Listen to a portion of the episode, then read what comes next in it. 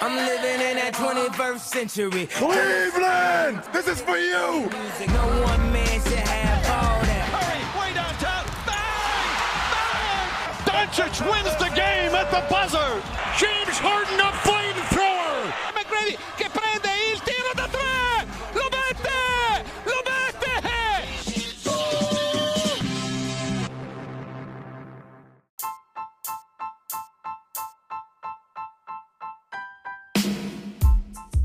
Buonasera a tutti, puntata numero 110 del podcast di basketcaffè.com.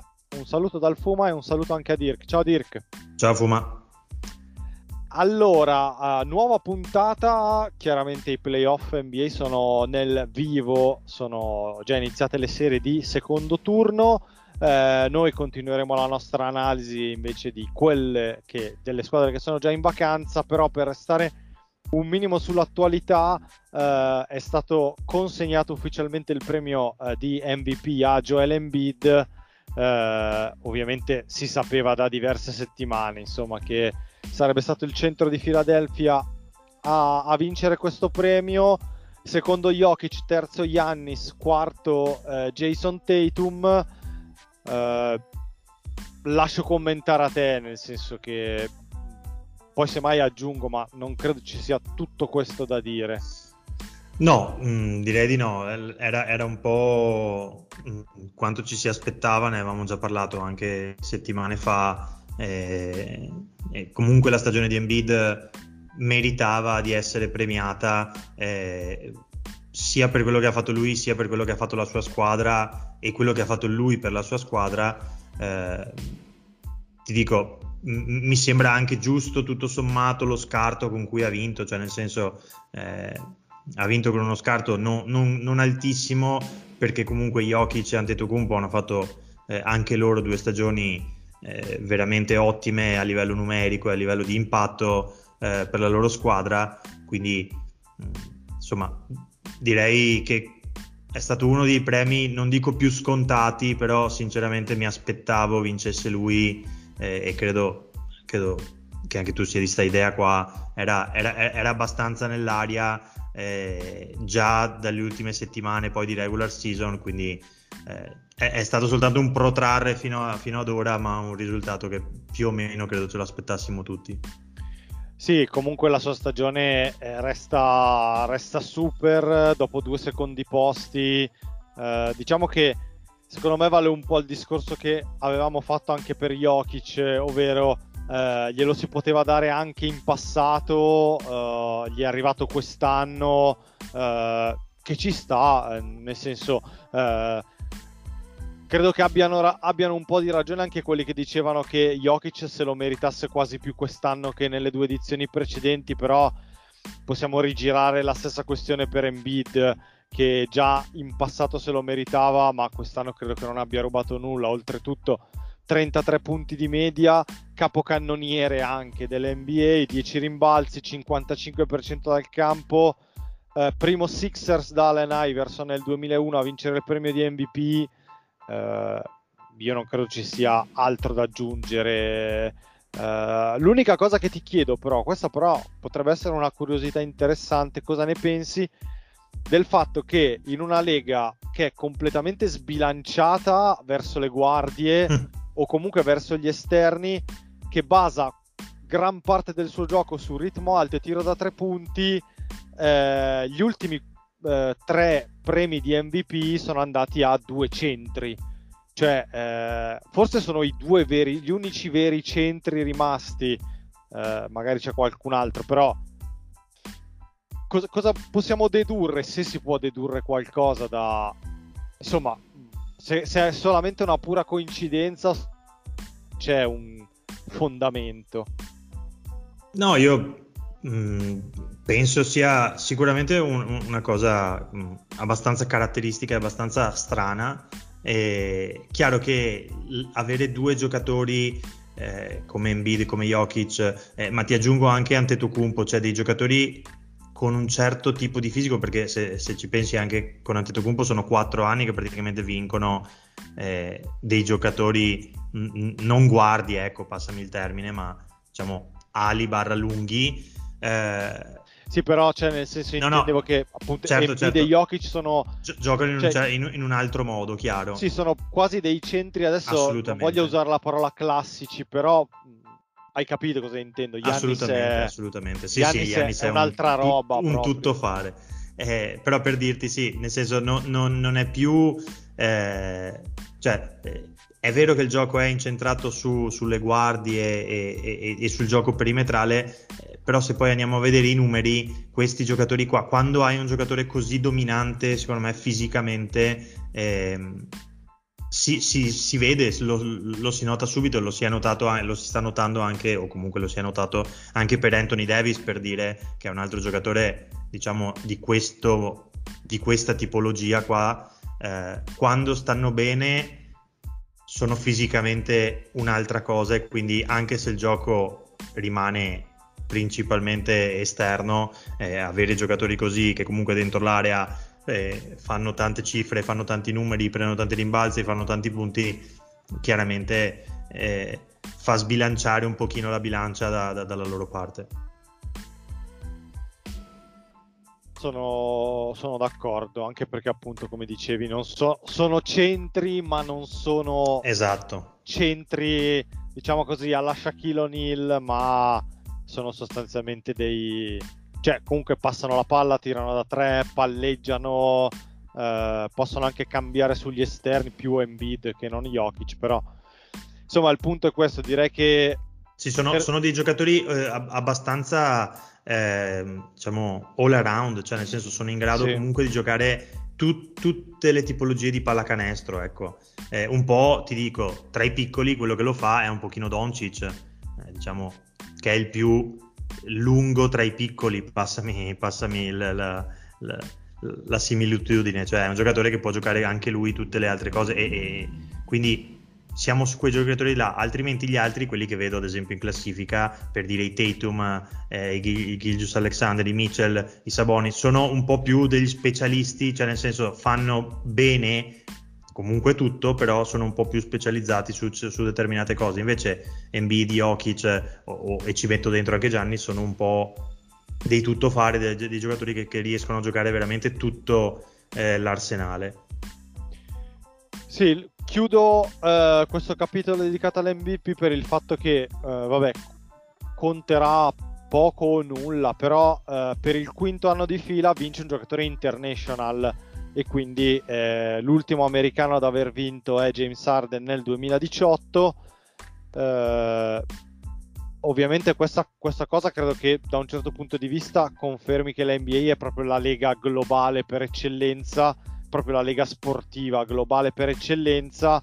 Eh, anche qui, secondo te, è solamente una, una coincidenza o proprio non lo so, Bah. possiamo dedurre qualcosa? No, io credo sia un, po' più una coincidenza, nel senso che mh, non credo che in un paese o piuttosto che in un altro si insegnino eh, le cose meglio che in uno o l'altro posto. Eh, è successo che, che- che in questo momento è così, anche perché insomma, non è, con tutto rispetto, ma non è che a Giannis hanno insegnato a giocare in Grecia.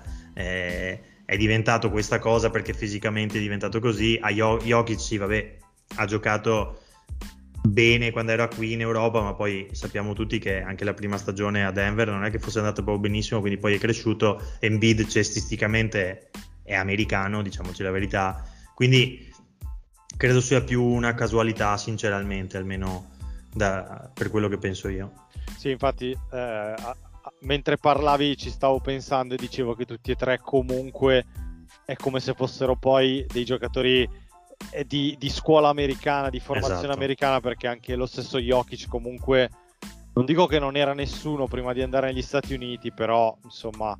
No, però Eh, per, per dove è stato scelto poi faceva il cambio di Nurkic, se ci ricordiamo a Denver, sì, sì, quindi sì, sì, sì. di, di certo non era stato preso dicendo ok, quello è, è il giocatore che, che diventerà due volte MVP della Lega.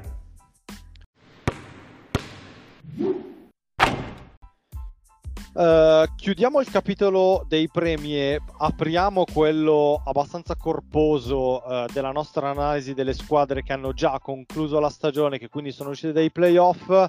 Visto che abbiamo parlato di Embiid, stiamo ad est E oggi parliamo di Atlanta Hawks e di Cleveland Cavaliers. Io partirei da Atlanta perché mh, credo che mh, comunque, anche se questa stagione è finita, però abbia già messo uh, delle basi per l'anno prossimo. Mi spiego.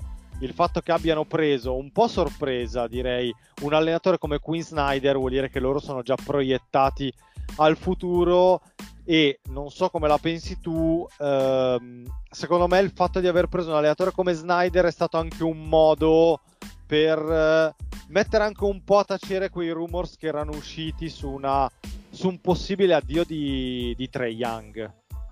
Sì, sposo in pieno eh, il tuo parere, Fuma, nel senso m- mi sono un po' sorpreso quando eh, hanno preso Snyder non tanto per l'allenatore ma quanto per la sua scelta di, di, di prendere in mano una squadra eh, a metà stagione. Sappiamo che lui ha determinate idee quindi non facile inserirsi in stagione in corso. Eh, gli Hawks hanno fatto comunque un po' di fatica diciamo a carburare pa- mh, all'inizio però nelle ultime partite di playoff secondo me qualcosa si è visto come hai detto tu qualche base per il futuro c'è eh, Snyder potrebbe essere l'allenatore giusto per, secondo me, per far tirare fuori a Trae Young quel, quell'ultimo passo che gli manca eh, dall'essere l'ottimo giocatore che è al momento, perché è indubbio e le cifre comunque lo dimostrano, eh, ma per fargli fare quel salto di qualità.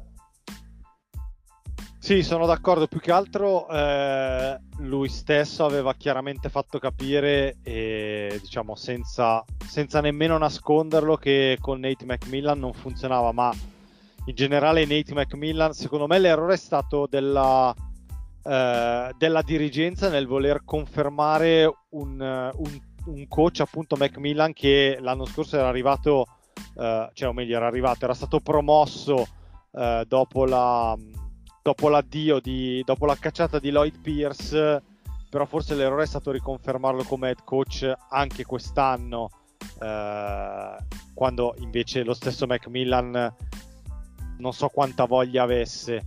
Eh, quindi, quindi però bravi loro a, a, a, diciamo così, a correggere il tiro, a risistemarsi. E, e quindi insomma Snyder l'abbiamo sempre detto che era uno dei migliori allenatori sulla piazza e per quello ci siamo un po' sorpresi del fatto che, che avesse accettato la panchina, la panchina degli Hawks. Sì, tra l'altro secondo me lui qualcosa negli Hawks ha visto, nel senso che, ma, ma l'abbiamo sempre detto quando, quando, abbiamo parlato di Atlanta, cioè materiale su cui lavorare qui ce n'è tanto. Eh, ci sono tanti giocatori interessanti secondo me, eh, perché a parte Trae Young, eh, l'arrivo di DeJounte Murray ha comunque portato eh, diciamo un altro eh, se non all star comunque un giocatore che può flirtare eh, con l'all star game. Eh, poi ci sono i DeAndre Hunter che comunque rimane un giocatore di un certo tipo. Eh, c'è John Collins che quest'anno secondo me ha fatto più fatica eh, di quello che aveva fatto gli scorsi anni ma rimane un giocatore comunque di livello stiamo parlando di tutti i giocatori che hanno 25-26 anni questi qui. Poi ci sono, poi dico, la cosa secondo me su cui ha lavorato veramente bene Atlanta è stata quando è andato a prendere Sadiq Bey dal mercato, che mi, sembra, che mi, sembra, un giocatore perfetto per giocare vicino a Trey Young e mi sembra anche un giocatore perfetto per il sistema Snyder ed è stato preso prima de, del coach, quindi eh, lì e, e, e Sadiq Bey comunque è giovane. Okungu eh, stiamo parlando di un giocatore di 22 anni dove siamo appena appena andati a togliere un po' eh, di vernice dalla superficie, c'è tutto il resto da scoprire. Eh, comunque loro poi hanno anche questi AJ Griffin, questi Jalen Johnson, cioè stiamo parlando veramente di tanti giocatori eh, su cui poter lavorare. Il più vecchio praticamente di questa squadra è Bogdan Bogdanovic che ha 30 anni e, e, e che qui deve fare addirittura il veterano. Materiale ce n'è, bisogna capire se Snyder riuscirà diciamo, a, a, a, convincerli che il suo sistema di, di, di, gioco è quello giusto per loro e, e, poi bisogna anche capire se Atlanta farà qualcosa sul mercato perché io continuo a pensare che ci sono fin troppi giocatori simili o molto molto simili che poi a un certo punto secondo me durante la stagione paghi. Sì, l'abbondanza, l'abbondanza, è un po' un problema che Atlanta si porta avanti da, da sì. diverse stagioni. Tra l'altro, l'anno prossimo sarà, sarà, anche l'ultimo anno di contratto di DeJounte Murray, quindi anche lì poi bisognerà prendere delle, bisogna prendere delle scelte. E eh, oltretutto è una squadra con una dirigenza quasi nuova e giovane perché il general manager è Landry Fields, che ti ricorderai da giocatore ai New York Knicks e il vice general manager è Kyle Corver, quindi insomma una dirigenza nuova. Eh, suo Conwu lo, lo, diciamo da un po', lui dovrebbe essere il titolare, però uh, Capelà andrebbe scambiato, ma uh, si fa un po' fatica con quel contratto.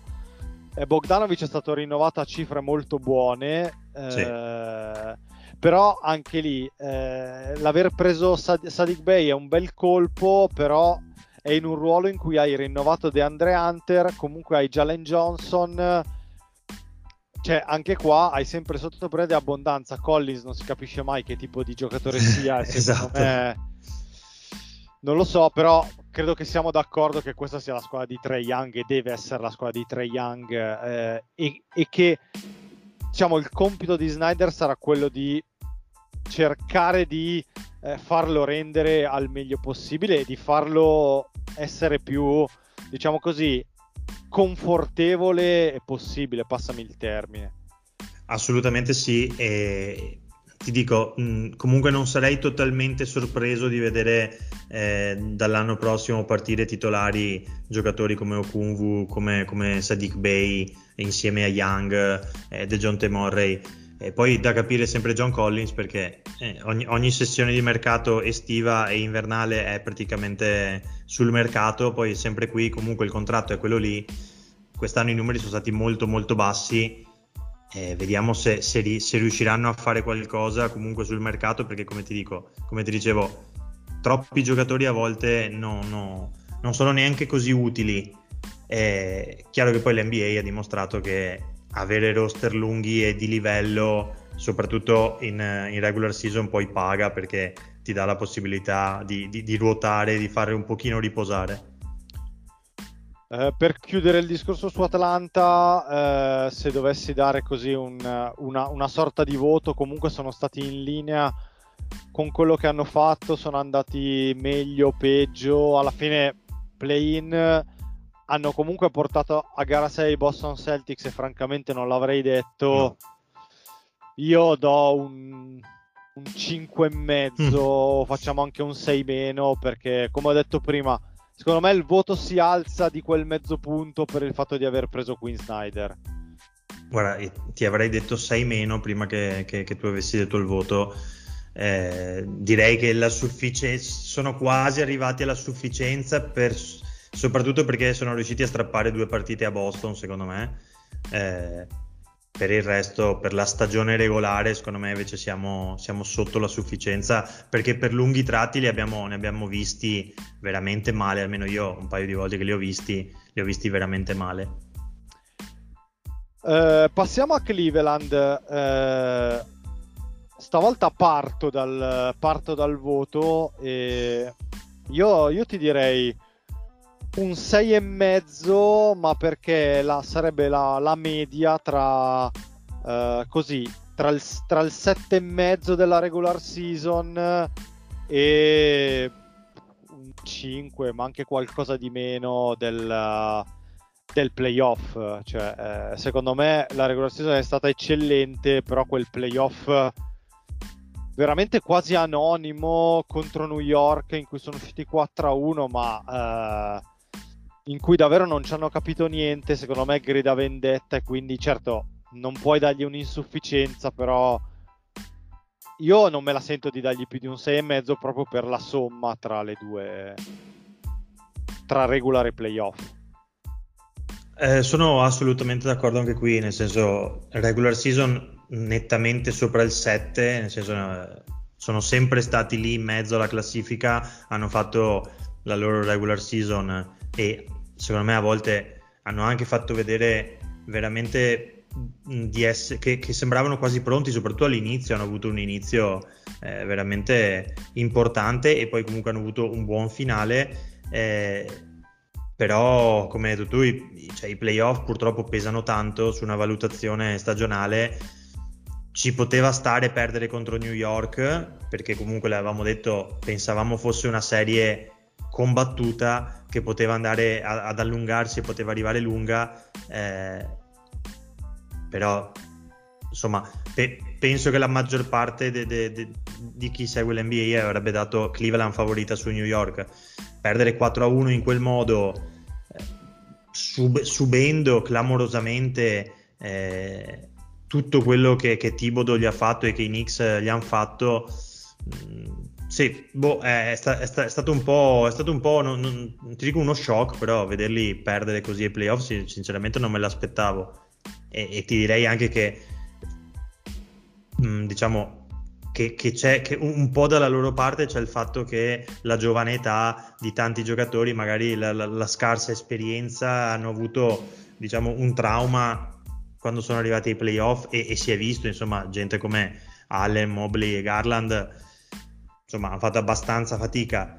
Eh, però qua ci sono dei problemi più importanti mancano secondo me dei giocatori chiave in, in posizioni eh, assolutamente importanti e anche in panchina sta- sono state fatte delle scelte Bobby Bickerstaff ha fatto delle scelte lui e la società e la dirigenza mandare via Love eh, non far più giocare Dean Wade eh, puntare tanto su, su, su Isaac Okoro che purtroppo nei playoff non, non, non è azzeccata mezza.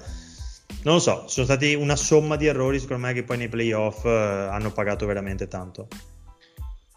Sì, sono, sono d'accordo. Beh, su Kevin Love credo che davvero sia inspiegabile questa scelta, considerato che, che appunto eh, a Miami eh, sta giocando da protagonista, o comunque se non da protagonista, ma da un giocatore estremamente utile e io ammetto che ero un po' scettico su, su Love. Mm, poi magari parleremo quando, quando, parleremo di Miami, però pensavo che, se, pensavo che nel momento in cui i Cavs eh, l'avevano liberato, pensavo che era perché insomma non aveva più molto da dare, invece eh sta no. dando tantissimo eh sì. a, agli hit e avrebbe fatto molto comodo agli stessi Cavs Forse, uh, forse si, è, si, è, vista quasi più la sua assenza che la sua presenza ai Cavs. Cioè, quando, qua, quando c'era sì, si vedeva e ok, ma da quando non c'è più stato forse si è visto che non c'era più anche a livello di spogliatoio, secondo me.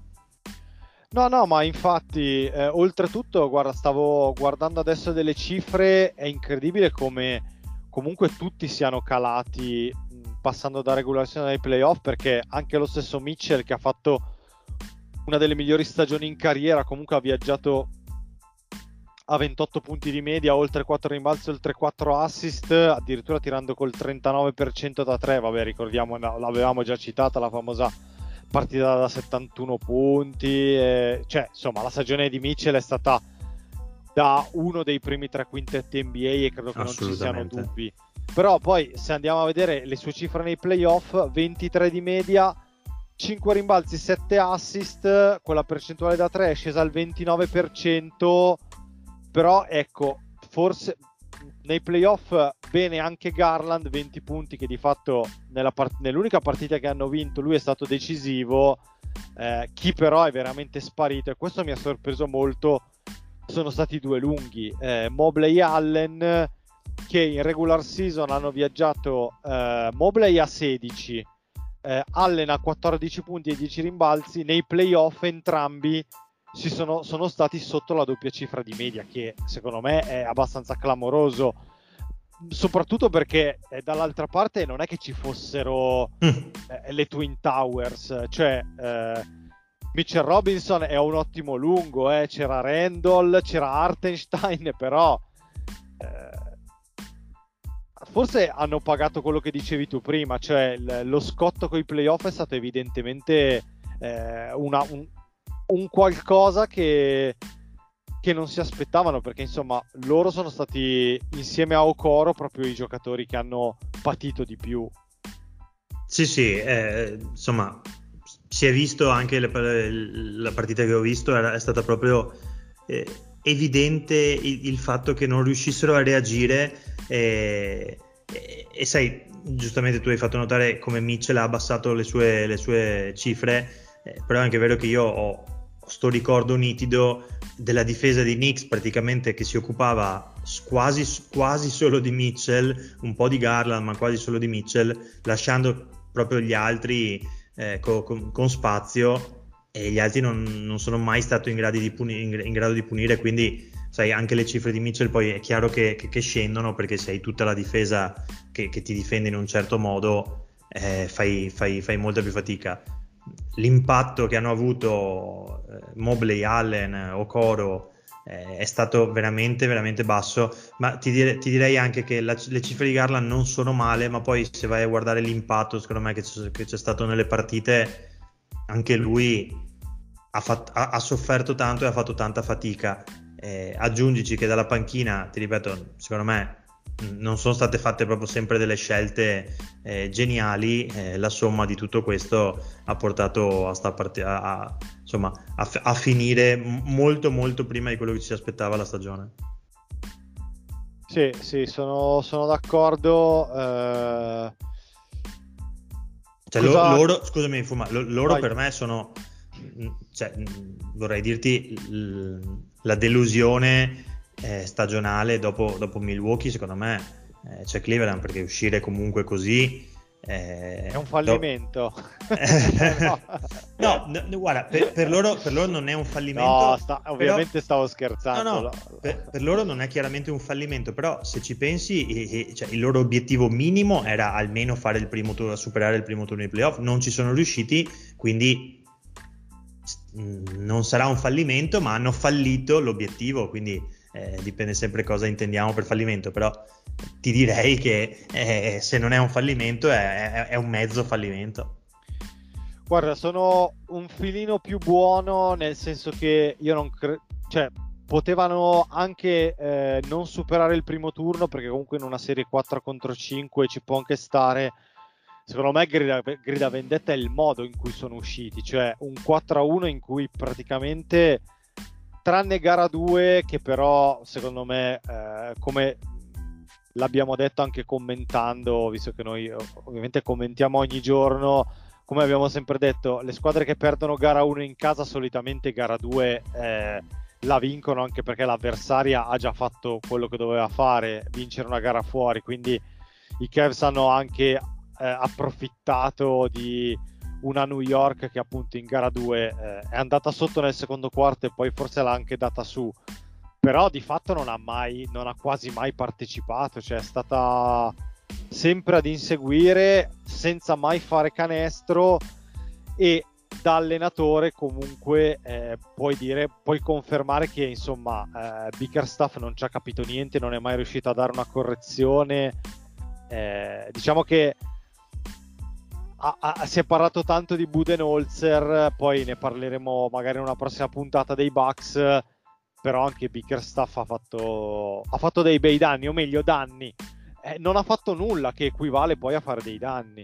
Eh sì, eh, il, il, problema è proprio quello, cioè, mh, mm, ok, no, no, non fare nulla eh, può, essere, può, essere, che se, se, poi vinci dici ecco sono un genio, però siccome nella maggior parte dei casi non fare aggiustamenti nei playoff non ti porta alla vittoria ma ti porta semmai alla sconfitta, eh, direi che almeno provare a fare qualcosa. Io, io sono sempre dell'idea che almeno provi a fare qualcosa di diverso, almeno ci provi.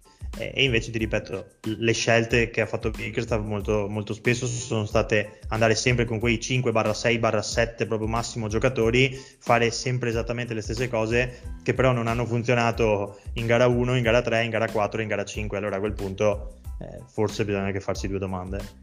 No, ma poi sapendo che eh, i playoff, diciamo così, eh, sono proprio, eh, gli, cioè, è proprio un momento in cui eh, ci sono aggiustamenti continui, eh, non solo, part- non, solo all'interno della stessa partita, ma soprattutto di partita in partita. È una partita a scacchi continua tra gli allenatori. È vero che Bickerstaff era un rookie di fatto a questo livello, mentre dall'altra parte Tibodo è un volpone mm. ipernavigato. Però, Beh, infatti, ecco... infatti, credo, infatti, credo, che Bickerstaff abbia trasmesso tutta la sua insicurezza ai playoff anche poi ai giocatori che hanno, che, che hanno subito a, a, loro volta questa cosa. Sì, il problema è che è, è rimasto fin troppo legato alle sue convinzioni di... Eh, cioè non, è, non, ha mai mollato questa idea di giocare con i due lunghi, con Allen e Mobley assieme. Eh, ovviamente non aveva dei giocatori in grado di allargargli il campo. Eh no, perché, eh, perché quello che avevano l'hanno ceduto. Quindi, eh, che era Love. Eh, e, sì, sì, no, assolutamente. E, e, Dean Wade è stato praticamente fatto fuori dalla rotazione da metà stagione in poi, che non si è esattamente, si è esattamente capito perché lui e Love sono stati fatti fuori per puntare proprio sempre sui due giocatori lunghi, però insomma hai visto anche tu brani di partita, l'area de, de, de, per l'attacco dei Cavs era sempre piena e Mitchell infatti ha cominciato a sparacchiare da fuori. Sì, assolutamente. Stato... Nei playoff eh, era lui uno contro cinque, vediamo esatto. cosa, cosa, viene fuori. Eh, per chiudere il discorso su Cleveland, guardando un attimino il futuro, eh, allora, a parte che ho già letto in giro dei rumors sul fatto che Mitchell voglia comunque andare a New York, io sinceramente eh. a queste cose mm. pattinerei un po' via nel Direi di sì. Comunque Mitchell ha ancora tre anni Tan- di contratto, esatto, anzi due, anni di contratto. due più una player option.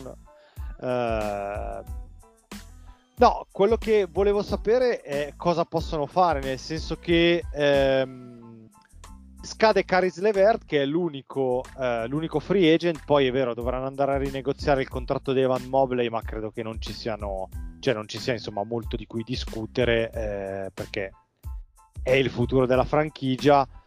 Secondo me Lever ha un po' deluso, però se ti ricordi noi lo dicevamo prima della trade deadline che poteva essere un giocatore da scambiare per arrivare a qualcosa o a qualcuno di più funzionale, tipo Anunobi che non si è concretizzato, però mi sembra chiaro che se vogliono migliorare e fare quel salto in chiave playoff debbano andare a prendere quel, quel 3D eh, che però gli faccia fare un salto. Cioè, mi sembra che sia quello il ruolo. Non so come, come la vedi tu, ma eh, Lever eh, va bene al massimo come sesto uomo, però non come, come giocatore a cui ti devi affidare per cambiare le partite ai playoff.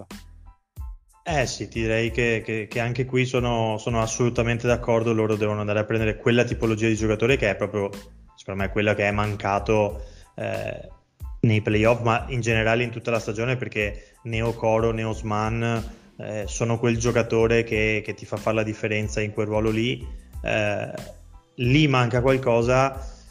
Mm, è, che, è che Cleveland non ha più tanto materiale da poter, da, da poter no. mettere su, sul mercato perché comunque si è ipotecata eh, il futuro per prendere Mitchell. Quindi, eh, sai, Mm, bisogna un po' capire che cosa sono disposti eh, a perdere anche per, per, per, provare ad arrivare a, all'Anunobi di turno. Anunobi mi sembra chiaramente il, il giocatore, mm, diciamo così, eh, l'obiettivo, l'obiettivo che, che, che, devono avere.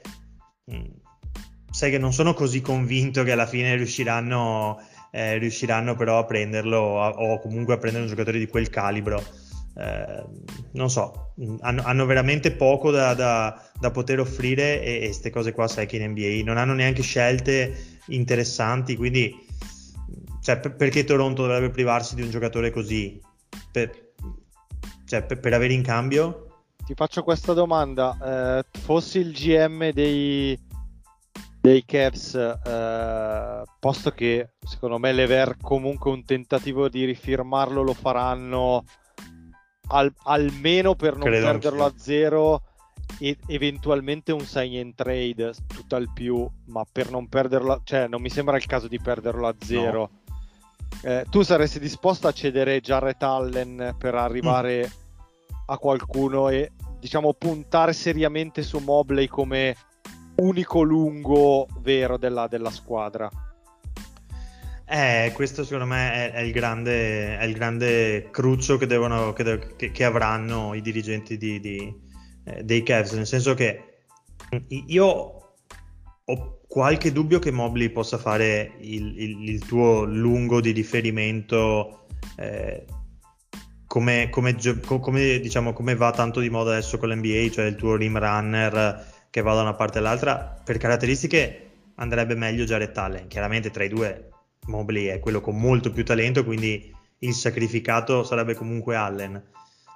E, sai, se, se, lo scambio fosse Allen, diciamo Allen più qualcosa eh, per arrivare ad Anunobi più qualcosa, eh, secondo me potrebbero anche pensarci seriamente, seriamente, di farlo perché è chiaro che eh, il ruolo da andare a riempire eh, è quello lì che abbiamo detto. E giocare con Allen e Mobile insieme mi sembra che insomma, questi playoff hanno dimostrato che, che, è praticamente impossibile a meno che non diventino tutti e due in questa estate due tiratori da tre punti diciamo concreti.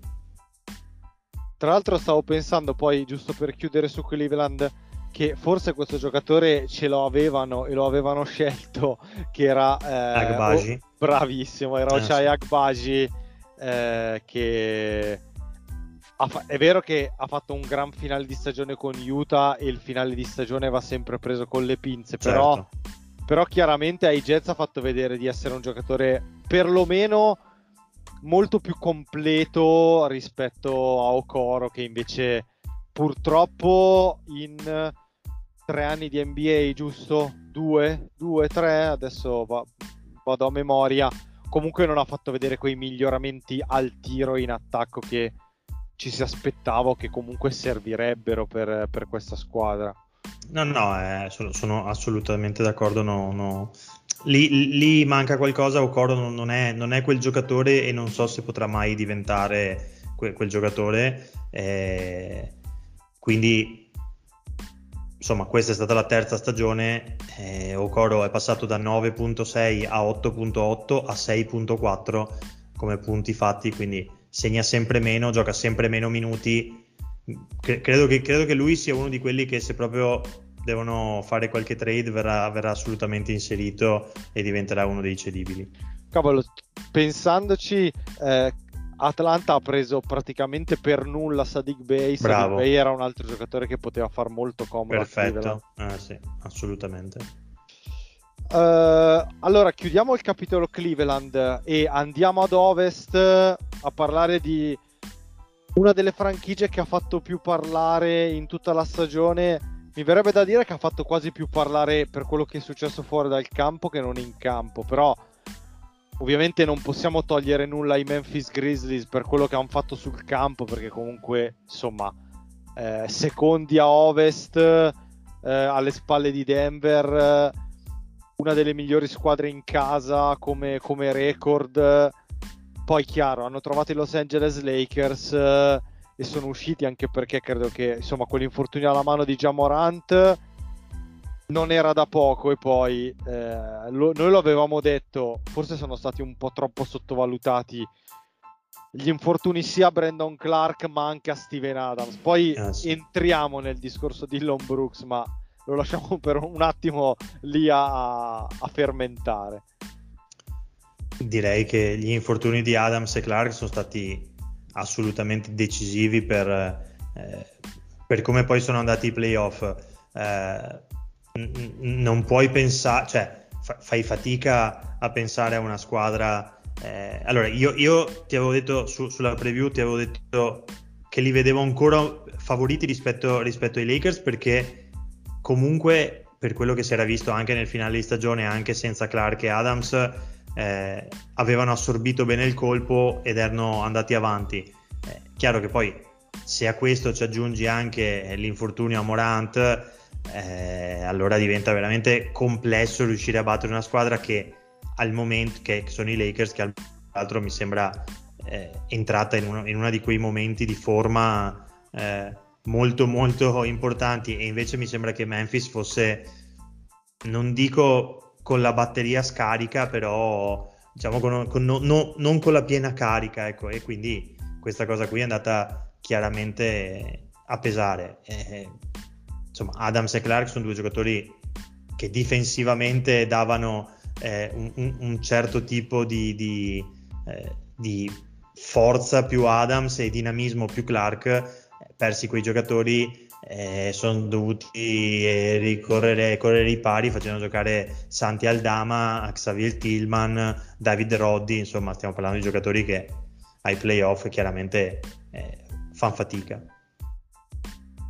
Sì, che Tillman comunque non è neanche andato così male, anzi ha fatto... Ma, ne- ma neanche Aldama, eh, neanche Aldama, è vero. Però chiaramente n- n- non potranno mai avere quell'impatto che ha uno Steven Adams anche in spogliatoio, anche per fare, non so, il fallo eh, duro, forte, intelligente in un certo momento.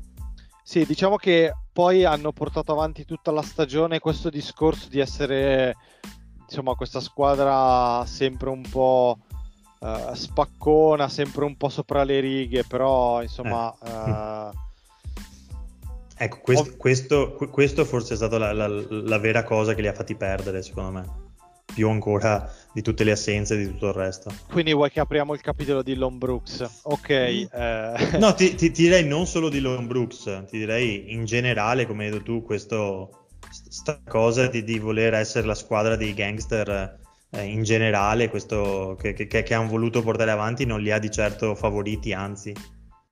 No, questo no, ovviamente l'abbiamo comunque già, ne, ne, ave, ne abbiamo già parlato tante volte quando era successo il fattaccio di Jamorant che comunque per forza di cose qualche strascico deve averlo avuto, però sta, stando su Dillon Brooks, ovviamente non stiamo qui a a ripetere tutto quello che è successo con LeBron nella serie con i Lakers. Eh, insomma, quello che però fa un, po', fa un po' parlare, e ne stavamo discutendo anche noi in questi giorni, o meglio in queste ore, il fatto che adesso sia uscita questa notizia per cui Dylan Brooks, che, sarà, che è free agent, non verrà rinnovato dai Grizzlies che lo ritengono un po', diciamo così, eh, capro espiatorio, forse anche un po' eccessivo, però insomma Memphis non ha gradito a livello di franchigia il comportamento di Brooks eh, e quindi diciamo tramite Shams Charania ha fatto uscire questa notizia per cui non verrà riconfermato.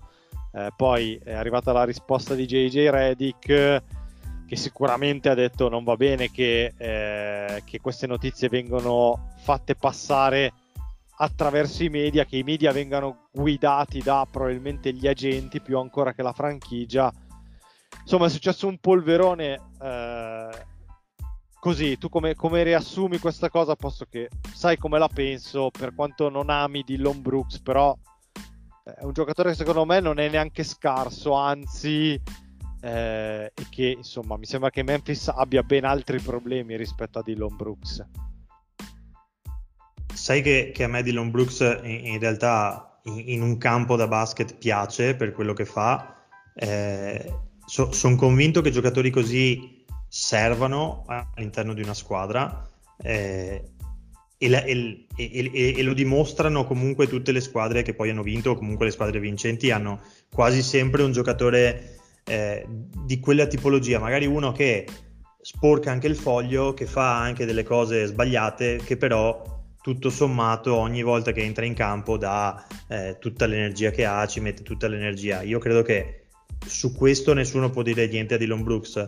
Eh, poi chiaramente i giocatori NBA vanno presi con, con, il pacchetto completo e vanno valutati con il pacchetto completo. Dylan Brooks ha fatto una serie di dichiarazioni assurde, senza senso, che però fanno parte del personaggio. E allora io dico, ci sono ci sono stati e ci sono personaggi del genere in NBA da sempre e ci saranno per sempre.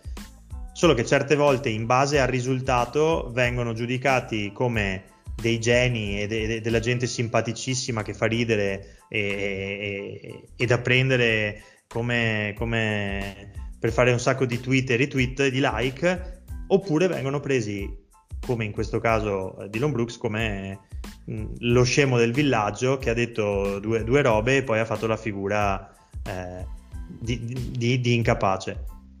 Chiaramente... Sì, diciamo che, eh, scusa se ti interrompo, però eh, andare a provocare così certo. LeBron James mi, sem- mi è sembrato certo. un tantino... Cioè, l'avesse fatto con qualcun altro ti dicevo ok, però in una situazione di playoff con questa serie andare a provocare in maniera così deliberata assolutamente LeBron mi è sembrato davvero veramente farla fuori dal vaso. Ma, ma infatti, ma infatti è, è, indubbio che l'abbia fatto fuori dal vaso, però il personaggio è questo, cioè certo. il, personaggio è, il, personaggio è, così, se tu gli togli quella cosa lì, eh, lui poi non riesce, cioè secondo me non è neanche lo stesso in campo, cioè se tu gli togli quella sfida, quel, eh, il giocatore non è, cioè Dylan Brooks non è un giocatore che può pensare di fare lo star game, non è un giocatore che ha il talento che gli esce dalle mani, è, un giocatore che deve vivere di sfida e di certo. un po' alla, passami, Marcus Smart, cioè è, un giocatore di quella tipologia lì. Eh, se chiaramente Marcus Smart, anche lui, se ti ricordi, a inizio carriera ne ha fatte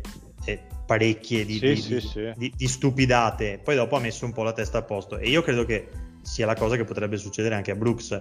Memphis ha deciso che tutti i mali eh, sono da ricondurre a lui, eh, ha deciso che comunque non, non, non lo rinnoverà eh, in nessun caso, in nessuno, ho, letto tipo la, la, la, dichiarazione in inglese, eh, significava più o meno questo, cioè per, per, per nessun motivo hanno intenzione di, di, di rifirmarlo.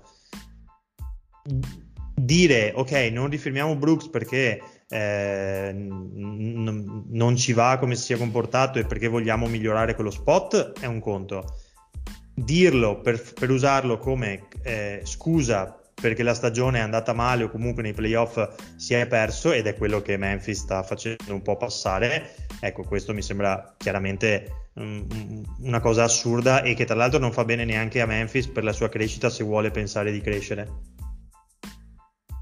No, no, ma infatti, eh, tra l'altro stavo solamente guardando le, le cifre, eh, anche Brooks comunque il passaggio da regular season ai playoff è stato è stato abbastanza tosto, soprattutto a livello di percentuale. Comunque è passato dal, dal 32 al 23% da 3. Eh...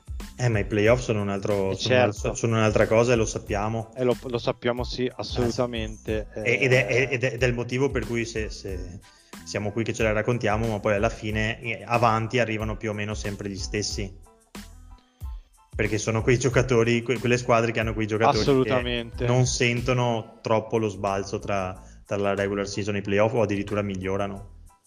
Però chiudo, però, però chiudo Vai, sì. eh, eh liberarsi di Lone Brooks va benissimo, come ti dicevo, troveranno, devono trovare un, un, un, sostituto, però va anche trovato un giocatore che dica ok, eh, mi va bene marcare ogni, ogni sera il giocatore più forte degli avversari e accettare anche che quell'avversario lì mi faccia 30, 40, 50 punti in faccia perché se marchi i Lebron, i Leonard, i Durant, i, non so, quelli che potrebbe marcare Dillon Brooks, eh, eh, molto spesso c'è il rischio che ti facciano anche 30-40 punti in testa. E non è che non credo ci siano proprio così tanti giocatori NBA che, che dicano: Vabbè, mi, mi, mi, prendo questo ruolo di eh, difensore designato e se prendo, pun- se prendo 30 punti in faccia, pazienza. Bisogna anche avere, perché insomma sappiamo che l'ego conta tanto e soprattutto mettere cifre a tabellone conta tanto soprattutto per i rinnovi. Quindi bisogna poi andare a trovare un giocatore del genere. Uh, come valuti le stagioni? Eh, vabbè di Jaren Jackson Jr. abbiamo già, abbiamo già parlato.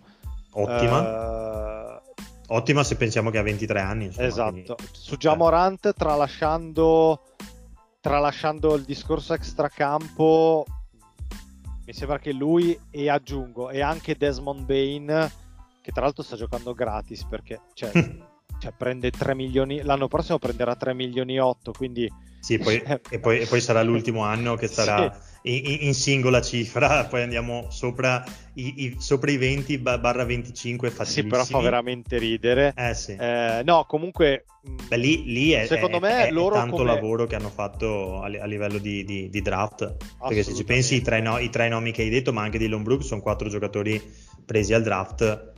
Eh, quindi, Assolutamente, insomma... sì, sì. Ehm... Ti direi pensi che comunque, vabbè, eh, la, mi hai già risposto, nel senso, loro sono il backcourt eh, e sì. comunque con Jackson i big three del presente e del futuro di sta squadra.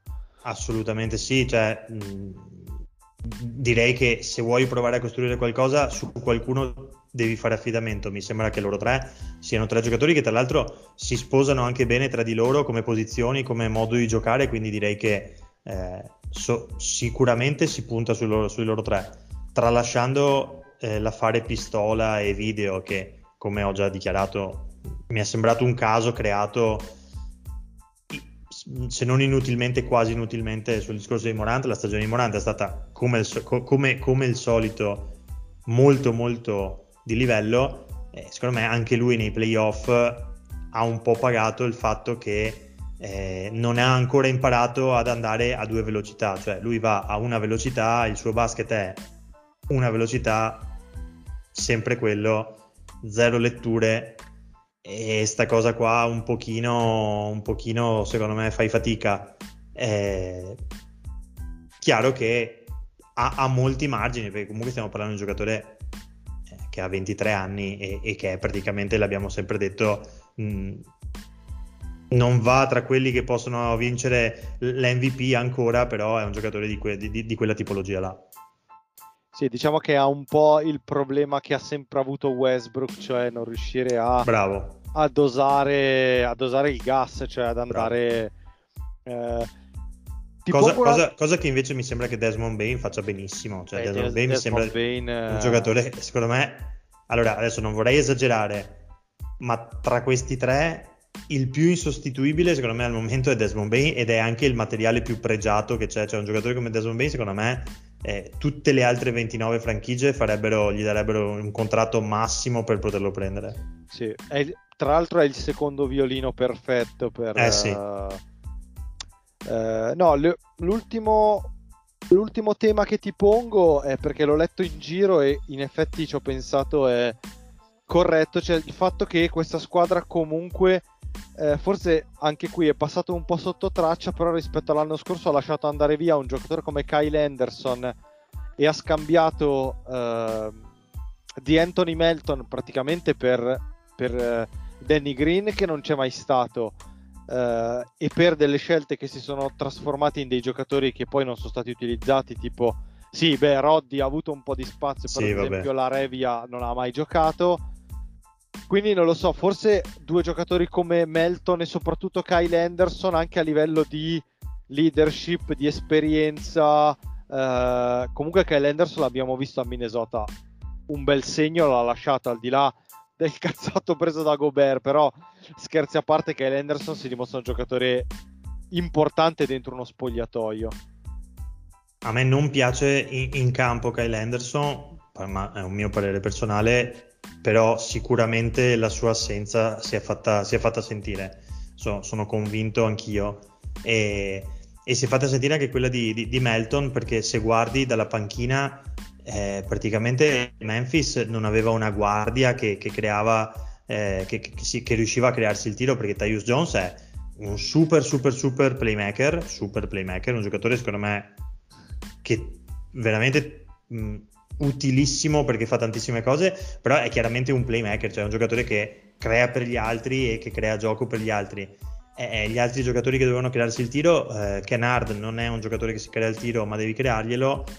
E dalla panchina poi come abbiamo detto abbiamo visto gente come Aldama, come Roddy e, e, e lì manca chiaramente una, una, guardia. Quindi sicuramente, sicuramente mh, quella trade lì non è, stata, non è stata vincente e credo che Memphis per migliorare eh, detto che appunto rientreranno comunque Adams e Clark e quindi il reparto lunghi secondo me è, è, è messo molto meglio di quello che, che si pensa eh, però adesso il buco di Brooks e comunque qualcosa dalla panchina in guardia o comunque tra gli esterni eh, dovranno per forza andare a fare.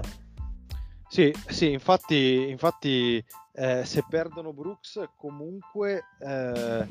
Eh, e comunque qualcuno devi trovare. Eh sì, perché è eh. vero che hanno Kennard, eh, però vorrei capire anche cosa vogliono fare con Zaire Williams, che l'anno scorso comunque aveva avuto spazio da rookie, quest'anno, quest'anno è, è quasi completamente sparito. Sì e uh, chiudo, chiudo su Tyus Jones dicendo che comunque Tyus Jones si è dimostrato ottimo per la regular season, buono anche per rimpiazzare Moran quando non c'era, però mi sembra che è un giocatore che nei playoff è poco presentabile perché comunque fisicamente non può stare in campo. È difensivamente. Eh, stavo oltretutto guardando le cifre, la differenza tra regular season e playoff è impressionante, cioè 10 punti in 24 minuti in regular season ai playoff queste cifre sono diventate 4 punti in 20 minuti, cioè 4 punti siamo a meno della metà eh, e Jones ha tirato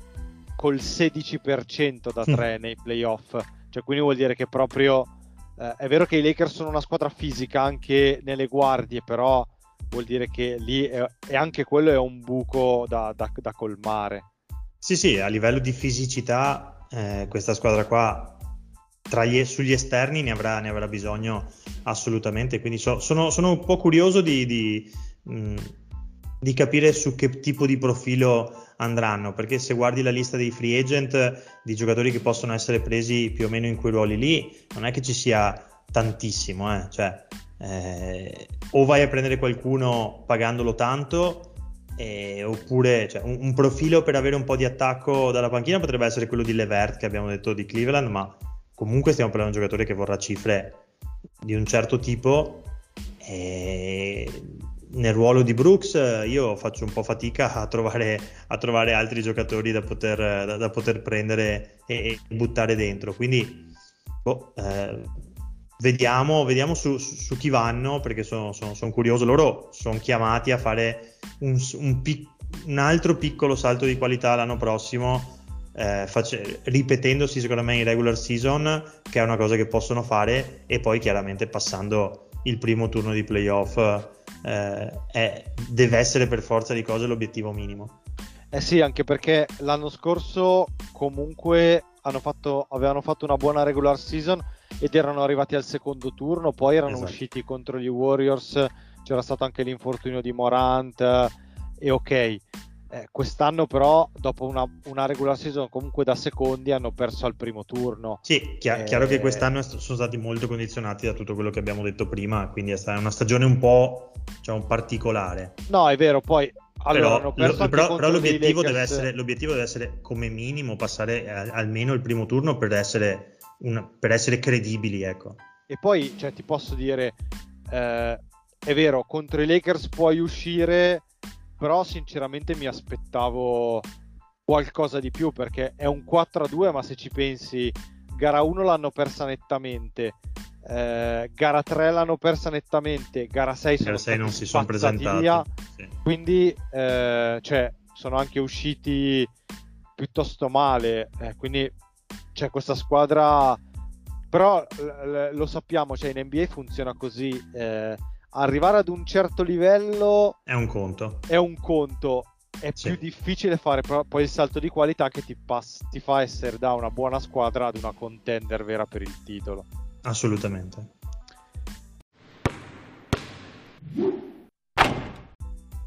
Allora, direi che anche con questa analisi sui, sui Grizzlies eh, possiamo chiudere qui questa puntata 110 del podcast.